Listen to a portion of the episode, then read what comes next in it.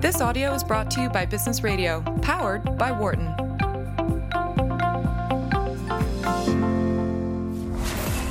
From the campus of the University of Pennsylvania Wharton School, this is Measured Thoughts on Business Radio, powered by the Wharton School. Here's your host, David Reibstein. Welcome, welcome, welcome to Measured Thoughts on Business Radio, powered by the Wharton School. I'm your host, Dave Reibstein, a professor of marketing here at the Wharton School, and I'm joined, as always, in studio by my co host, Suneal Bedi, who is a PhD candidate in uh, marketing and business ethics uh, here at, at, the Wharton School. We're live every Monday at 4 p.m. Uh, uh, Eastern and on Sirius XM channel 132, where you must be listening right now. And Sunil, welcome. Glad to have you in the studio. Glad, glad to be back. It's been a while since we've both uh, been in the studio. It has been a bit. I've been away, and you've been away, and uh, things have been happening. Yeah. Tell you a funny thing happened to me this weekend. Oh, what's that? Um, so this weekend I was in the gym. Okay. And somebody asked me, "So how's the beginning of the new semester?" And I said, "It's Groundhog's Day," and uh, and she said, "It is."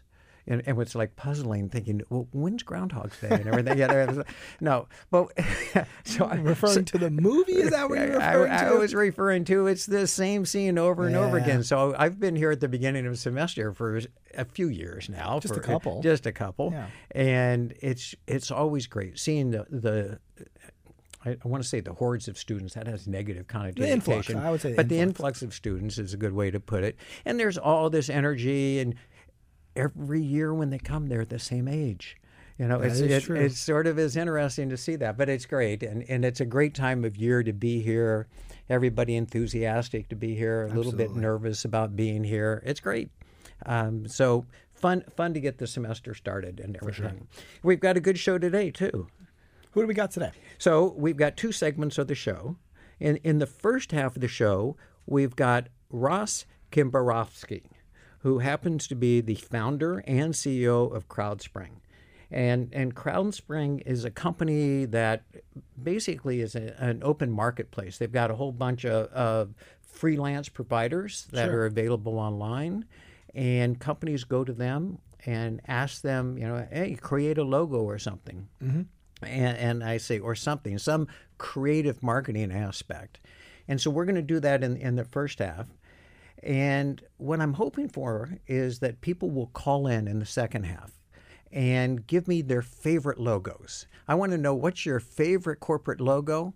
And actually, you can also provide for me What's your worst logo? Which logo do you think? Oh my gosh! When I see that, my nose just goes, "Oh man!" I like that. I like that. Yeah. So hopefully we'll get some uh, some good ideas on that. And I've got a quiz for you prepped up. Uh-oh. Which I'm going to ask you. What okay. are the what are the most notable so, noticeable logos?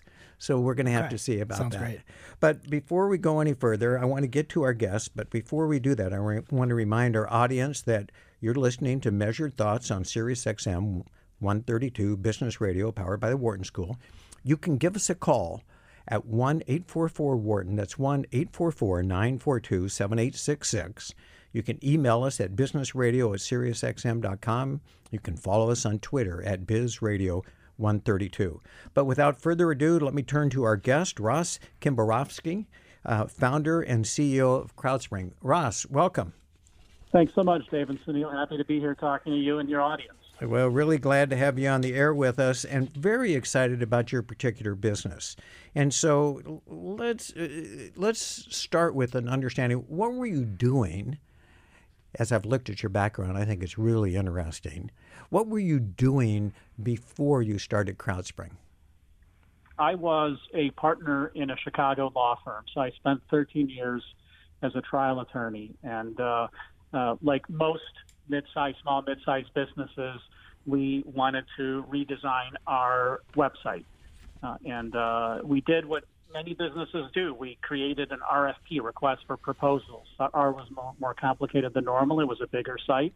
And we talked to vendors, we interviewed them, we picked the best one, and then waited for a few months for them to come back with designs. And we were very unhappy. I was unhappy with the design. We spent a lot of money and uh, the work product was terrible. And that is unfortunately a very common process when you go out and hire an agency or hire designers because you don't have any choice and you have a lot of risk. So in my frustration, I went home and spent half the night researching how we can create a better process. And uh, so we, we started working on CrowdSpring in 2006, uh, launched it in 2008, and today uh, CrowdSpring has 210,000 designers and namers from 195 Wow. countries. Wow. That's help- great. Helping clients from uh, over 100 countries with logo design, web design, print design, and even naming companies and products. Uh, so that's absolutely fascinating to me. I wanted Suneal to be able to hear that you were a lawyer and that lawyers can do something productive because Suneal happens to be a lawyer. Uh, and and now he's seen the light and is moving to becoming a marketing professor. But I, I, I thought your background would be particularly interesting for us to to hear. And then you you did the right thing. You got us to start to understand what CrowdSpring is all about. How much of the overall work that is being done is on logo creation, which is what your initial uh, sort of interest was? So logos represent a very significant portion of our business, probably 70 plus percent of the business. Uh, that's that's for an early business. If you think about it, you need a name and then you need some branding, which is the way that that entrepreneurs, business owners start to differentiate themselves. And then beyond that, you get into marketing materials, websites, signage, business cards, and such. So so logos, because of the importance in branding, represent a big piece of our business and a big challenge for companies large and small. So one of the things that you mentioned was when you were interested in it for your law firm, you were frustrated by how long it took from when you first asked till it finally got done. How how long? What's the average length of time that it takes from when somebody comes to CrowdSpring and says, "Here's the specs of what it is that I'm looking for," before they actually get a design that they can use? So this is one of the things that we turned on its head. We, we wanted to free businesses from high prices, risk, and lack of choice. So in my case, when I when I did that RFP, it took months. On CrowdSpring, you can get finished designs in as little as one day. Whoa! Most of oh, our wow. projects last seven days. And here is the, the difference, the big differentiator, and I could talk about others. Normally, when you hire a designer or an agency, you're going to wait for a period of time for them to give you one, two, maybe three variations on a design. You're working with a single freelancer typically. On CrowdSpring, when you post your project, we take you to a specialized Q&A, so we help you create your requirements, and that takes just a few minutes. And then we broadcast it to our 210,000 designers. So during your one to seven days, you are working with dozens of different designers who are creating your logo for your business. So it's not that they're bidding. You set your price. You say, this is how much I want to pay. And prices start at $299 in logo projects, which is about five to 50 times cheaper than what you would pay in the market. And so instead of looking at bids and proposals, you're looking at actual designs for your business. It's like buying a television in a store. It's like buying jeans or a shirt that you like. You pick the one you love. You have a chance to iterate, and it could be quick, one to seven days, and, and then we take you to a private project wrap up where in as little as a couple of hours, typically one or two days, you get all of the final deliverable files. And the person who ended up developing that logo is the one who gets the reward? Exactly. So we have a variety of different projects. In most projects, there's a group of designers 12, 15, 20, 30 or more designers working. If you have a single award in your project, then one person will get it, the, the person who wins. And so the $299 price point I mentioned, $200 of that is the award to the winning designers. We have many clients who post multiple awards in a project. Sometimes they need complementary branding. Sometimes they're looking for brochures or online um, designs for ads, and so they want to test different variations. So they might have two, three, four. We've had many 50 awards in a single project. We also have a special category of projects called elite projects where you're working with five of our best designers. Each one of them gets paid. So your fee, which is fixed, you only pay a single fee, is divided amongst them, and that incentivizes them to do good work. And finally, we have private projects, one-to-one projects, where you could hire a single designer to do something very specific. So you may have an, a logo and you want to pretty it up for the holidays and put some snow on it or snowman. You don't necessarily need to see 50 different designs. You want to work with one great designer that can execute that for you. or if you already have a vision. So lots of different ways to work with people to create a brand that works for you. Yeah. So one of the things I'm I'm curious about is you've got 210,000 designers that are connected on uh, on CrowdSpring. It, it, it, there's a limited number that actually get an award. So how do you keep the all of them engaged? Uh, because most of the time I'm working on designs and I've got so much competition out there, I never I never get the prize. So I, I'm real curious how you keep them engaged. It's an interesting question. It's the first question we asked when we started thinking about this business and how we flipped the existing model upside down. Um, we wanted to find out why they continue working. So, a designer who doesn't live in a major city or isn't working for a major design firm has very limited opportunities to find clients. So, your listeners may be in a small town somewhere, they may be overseas, who, and they don't have access to designers. Some of your listeners may be designers who don't have access to clients. And what we found is that designers would rather do work and let their work speak for themselves as their marketing than create marketing proposals over and over and over and compete on price. And so that's never been an issue for us. We have clear and fair rules. We take we give you all the project management tools to, to keep everything tidy, all the file transfers. We give both sides a customized legal agreement that protects the intellectual property. And so designers are perfectly comfortable building their businesses on CrowdSpring, working with many clients. Um, we don't restrict their communications. In fact, we thought they would work together in a project on CrowdSpring and then continue to work together outside of CrowdSpring. What we found is that both designer and client came back to us. This is right after we launched 10 years ago and said, we love your tools. We love the way that we can engage on CrowdSpring. We love that we get a free legal crowd contract and, and all the project management is here. Can we continue to work privately together um, on future work? And so we created this one to one category of projects where you could hire a designer that you've never worked with before or continue working with a designer that just did well in your project and you still have access to the same exact tools you have access to the, the free legal contract uh, the file transfers, and, and, of course our, our customer support. So, so d- doesn't that d- doesn't that run you out of business? You're sort of being disintermediated uh, because now you know the designers are working directly with the company, and they've they've taken you out of the middle.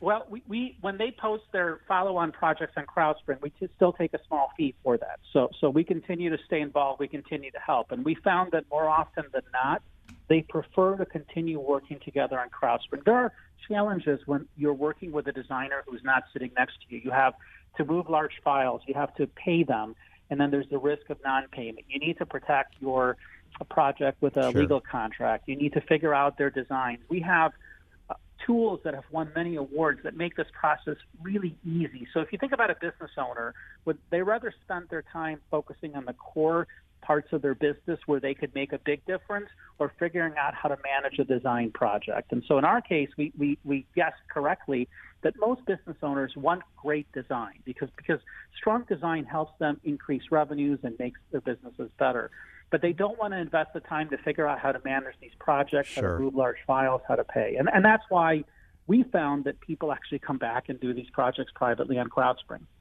Okay, inter- interesting. Um, I want to remind our audience that we're you're listening to Measured Thoughts with Dave Reibstein on Sirius XM 132 Business Radio powered by the Wharton School. We're in here together with Suneal Bedi.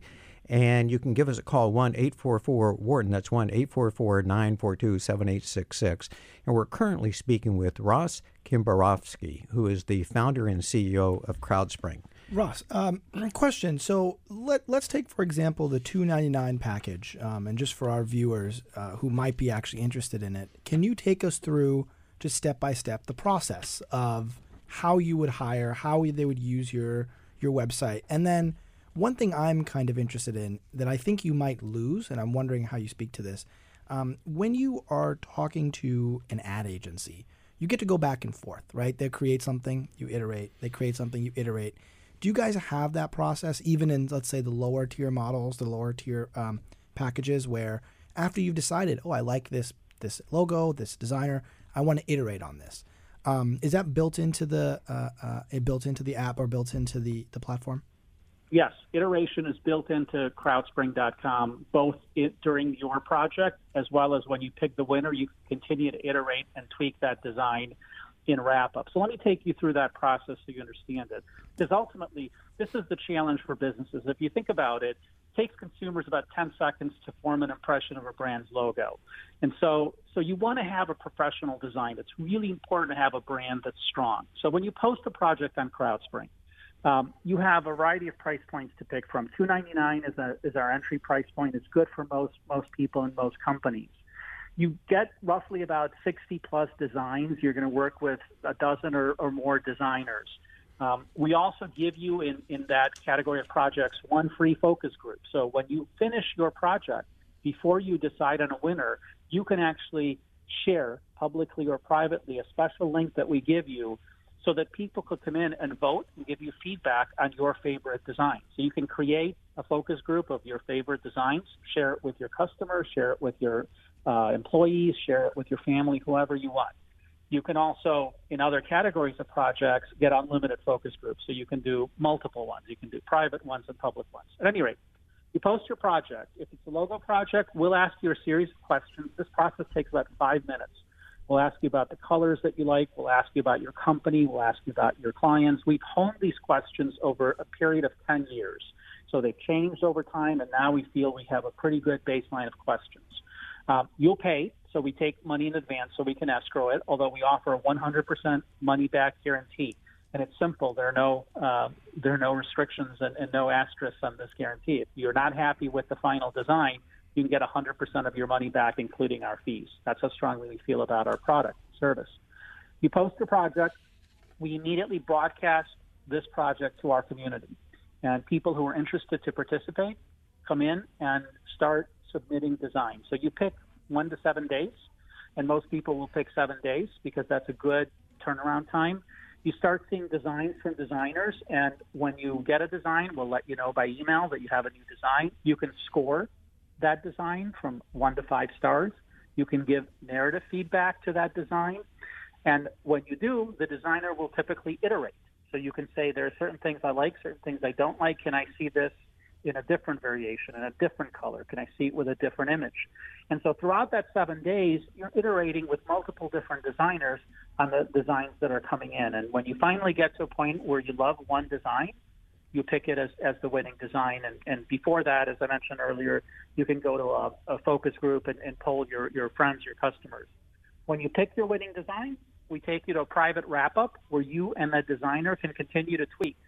And that includes a proof stage where that designer will, after the tweak, submit a proof sheet that says, here is what I intend to create for you in all of the final files. Because the final file formats in these projects are going to be very specific. In logos, for example, you want a vector file, meaning you can resize it to any size without losing legibility and readability. So you could put it on a big billboard and a small business card. So you'll approve the proofs, and then you'll go to the final files, and you'll get a set of final files that you'll need we actually specify the final files you'll get, but clients that have very particular requirements can request their own formats as well. And once you sign off and approve the final files, we take care of paying the winning designer.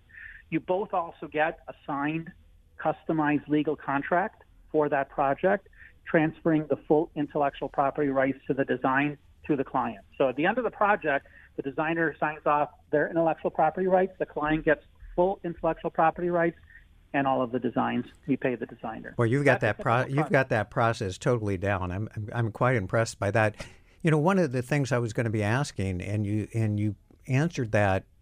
I'm still going to ask though, which is the vetting of the designs. You you get a design, and before I you know totally commit to it, or maybe I pick three designs, I'd like to get you know sort of my target market's reaction to it. Do you have any process for people to more broadly look at it, or I, have heard in other circumstances where one sends out the finalists to another set of designers and they vote on which ones they like the most. I sort of like the idea of doing it with your target market more, but do you have anything like that beyond just the focus group? So, so that is our focus group tool. You can actually create a focus group and send it out and broadcast it to designers. You can create a focus group and send it out and broadcast to your employees.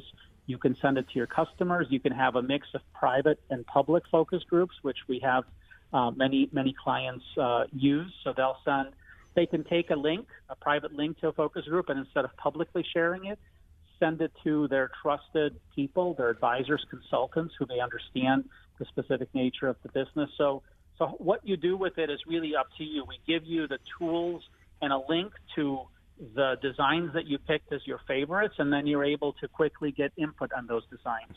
Also, you as the client have a choice. You can have a public gallery or a private gallery, meaning that everybody can see the designs in your gallery or nobody can see the designs in your gallery. So if you want to invite people broadly to your gallery and you have a public gallery, you have every right to do it. It's your project. Because we deal with so many startups and bigger businesses and agencies, some of our projects have non-disclosure agreements and private galleries, so that makes it impossible to do. So you'd use the focus group tool and share it privately with certain groups. Sure, I like I like it. It sounds it sounds good. You've got a great process down and a great way to getting feedback. I'm curious, how many of your clients are looking for a redesign of their existing logo? I've got a logo. Um, I'm an ongoing business, and uh, I'm sort of tired of my logo. And and by the way, I will tell you, you know, I've been here at the Wharton School for a number of years. We've changed our logo um, during that time, and we've changed sort of the font that's being used. It's not modern enough. We need, you know, often when a new dean comes in. Uh, we got to issue new tires and new stationery, and you know I want a new logo that's going to happen. How often does that happen, and how many of your clients are redesigned? So, an increasing amount. Um, and, and, this is driven by a few things. First of all, people are visual. Uh, so our brains process images 60,000 times faster than we process words. So many companies choose to include some kind of graphical elements in their logos. And the trend has been to simplify logos because there's so much competition for visual imagery, particularly branding, that, that the more complicated logos of the past have become difficult. They're difficult to read. They're difficult to remember. And we're seeing more and more business owners with established businesses taking a look at their logos and saying, we need to do something better. So we're seeing big brands obviously do it. And, we, we work with, with Fortune 500 as well uh, at agencies, but we're seeing more and more startups and small businesses take a look. And we recently did it a year ago with our own logo. We, we wanted to simplify our own brand, and we've always had a text logo, although early on we also had a had a mark that we were using, but we wanted to make it cleaner, crisper, and modernize it. At the end of the day, iconic logos are iconic because they can withstand the test of time. But but most logos are not iconic, and so it's an it's a challenge for businesses to create something that that could really do what the logo needs to do, which is it has to embody your brand. It has to be instantly recognizable. It has to be versatile and timeless. Everything else about a logo is optional. And the problem for many businesses is their their old logos just don't do those four things. So, uh, when does a company know that I need to redesign my logo? So, sometimes it's feedback from your clients or prospective clients who are telling you that your brand just doesn't look professional. Oftentimes, you can take a look at some of the best logos in the world uh, and uh, and and compare what you're doing to them. So, so we frequently write about this in the CrowdSpring blog. It's crowdspring.com slash blog, where we look at some of the world's best brands and, and, and why they are good. So, in your um, in your opinion, what are the best logos in the world? So, so a few good examples. Nike has a terrific logo. Amazon has a terrific logo that that's fun. You've got you've got uh, a couple things going on. First of all, it's it's not a word attached to a store traditionally you have the, the sort of the arrow that co- goes under the, the A to Z, which is also a smiley face. So you have some interesting visual elements to that logo. FedEx has a phenomenal logo. There's a hidden element in it that many people sure. don't know. There's an arrow.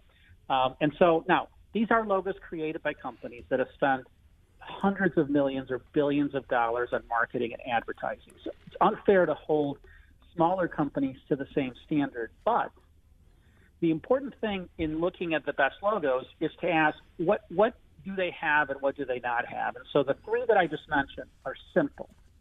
They are versatile because you can put the Nike swoosh on a big billboard and it's recognizable or in a small business card. They are timeless because none of these companies, Nike did go through some changes in the very beginning, but ultimately their logo has stood the test of many, many decades. Uh, they're instantly recognizable today. So when you see a Nike logo or a FedEx logo or an Amazon logo, you're not going to confuse them for another business. And and they are reflective of their brand. The challenge for a lot of business owners, and the reason why we have had so such so much success in CrowdSpring.com, is that historically, if people couldn't afford to hire an agency who's going to charge them twenty-five to fifty thousand dollars for branding, they might look at some templates, or they might go to an online logo maker, which will charge them a hundred, two hundred, three hundred dollars.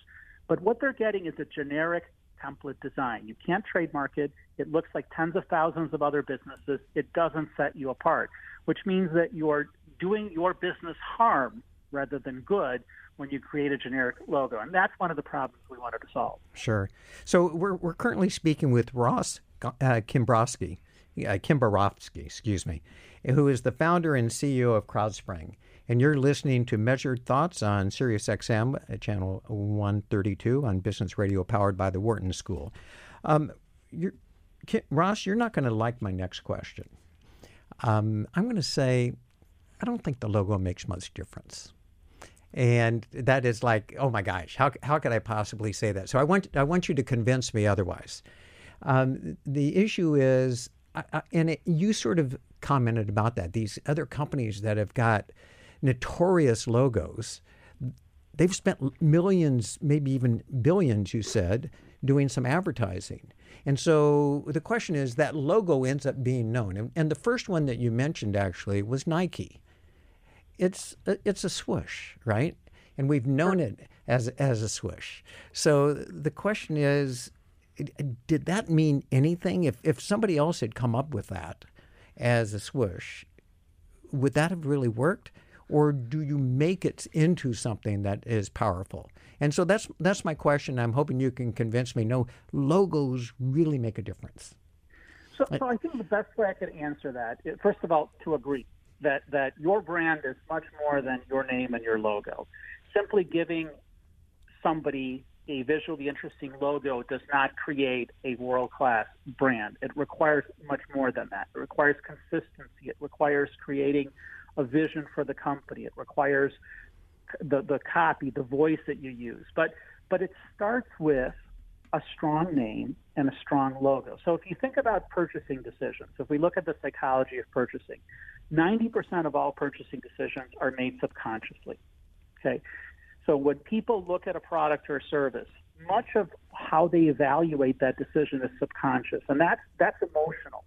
We react emotionally to many things. So we can react emotionally to a name, we can react emotionally to a, a, a word or an image and a logo. And one of the important things about branding, at least the way I look at branding, branding does two things. You know, what does a logo signify? It's the emotional reaction that you feel when you see somebody's logo. So in the case of Nike, what do you feel when you see that logo versus a brand that you don't like? And the second is what is your expectation of the products or services from that company based on seeing that logo. So when you first start out, there is no connection between your customer or prospective customer and your brand because it's new. Your logo is new, your name is new. But this is why I say that a logo is much more than, uh, rather, a brand is much more than a logo. But it's really important because I mentioned earlier that it takes consumers 10 seconds to form a first impression of your logo if your logo is poor, if it looks like it was designed by um, somebody in Microsoft Paint, people are going to have a very poor first impression of your business. It doesn't matter if your business is large or small. So you can have big brands. Like one example of a poorly executed logo today is um, Kumon, K-U-M-O-N, which is a tutoring organization. They have a strange O that, that looks like it was drawn by a kid, but it doesn't generate excitement or trust in either the parents or the kids. And so, so this is an opportunity for you to communicate something. There's a significant element in color in the way you use your brand logo because different colors have a huge impact on how people emotionally react to what they're seeing. And so ultimately, you're 100% right that a logo doesn't make a world class brand, but you can't create a strong brand without a good name. Totally agree. And, and without a symbol which is really your logo, that defines because you can't be out there every time giving people paragraphs of information about your brand. If you get to a point where you can simply show your logo, your name, or show an element of your logo, Nike's case, the swoosh, and get that same reaction from your customers or prospective customers, it means you've achieved what, what I mentioned earlier, which is it's recognizable, it's versatile, it's timeless, and it creates that reaction. It's memorable because if you don't have a good logo, fundamentally, let's take it as the baseline. People won't remember your business.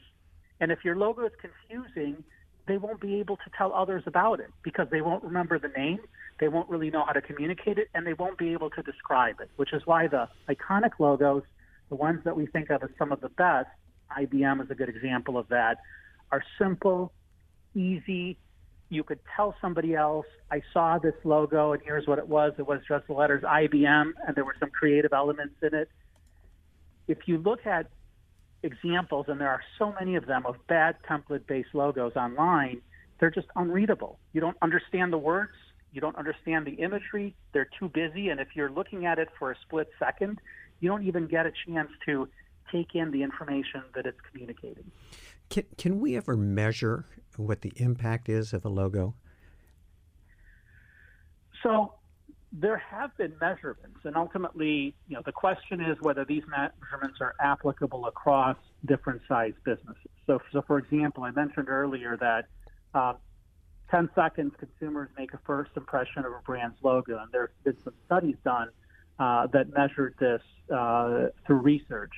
Um, the same studies, as well as other studies, have said it takes about five to seven impressions for consumers to recognize a logo. So that goes back to what we just talked about, which is yes. the first time a new consumer sees your logo, one of your clients, do they remember it? And the answer is probably not. It takes five to seven times to get it in front of them, which is why consistency is so important and why, to your earlier question, so many businesses are starting to rebrand because what they've been doing online is they've been using one logo on their website, a different logo on their business cards, a third variation in their social networks, they're all different. People are confused. And so what they're trying to do now is create a singular identity that they could use across social networks, across, across print and the web, because once a, a client or prospect sees your brand five to seven times, as long as the brand is simple and clear, they start remembering it. And if they start remembering it, it means they'll think about it next time they need a product or service you offer. Or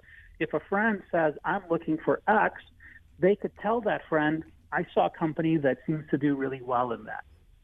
Yeah, and I and I think there is that association, the familiarity and association is really, really what's powerful. And and there might be some measures around familiarity and association that could be uh, very useful for you. So I, I, think that's one thing that really could come up.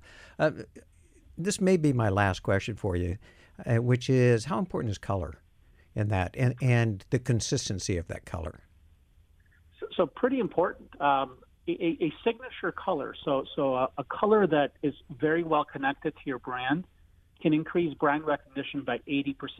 So one good example of that is the Starbucks green. We all right. see the Starbucks logo on on these cups. Now, oftentimes, if we're a couple feet away from a person, we know it's a Starbucks logo. But if I'm walking across the street and I see somebody carrying a green cup and a circular logo that's that, that, that's green, absolutely. Uh, Absolutely. I think, immediately think of Starbucks. And so color is so critical. And, and we actually uh, very recently wrote a few articles about uh, about this on the CrowdSpring blog at crowdspring.com slash blog about the ways that color, so, so in logos, it's colors, shapes, it's lines, it's fonts. All of those are critically important. But color in a brand is, is especially important, and color consistency is even more important. Um, totally agree with you on that. It's a fascinating business that you've got. And what you've said is you've created a business that is much faster in delivering logos, it is much less expensive, and you give your clients many, many choices. I think, I think you've got a great thing going. So, uh, really glad to have you on the air and be able to share that. We're going to need to take a, uh, a short break, but thank you very much, Ross, for, uh, for joining us. Uh, when we get back after our break, we're going to take your calls on anything related to marketing. We're going to start with uh, any ideas about logos and uh, any logos that you could think of that happen to be really good. And maybe even some that you don't like that are there. But anything uh, else that you might have questions about with respect to branding and uh, and metrics, we're going to take in the second segment of the program.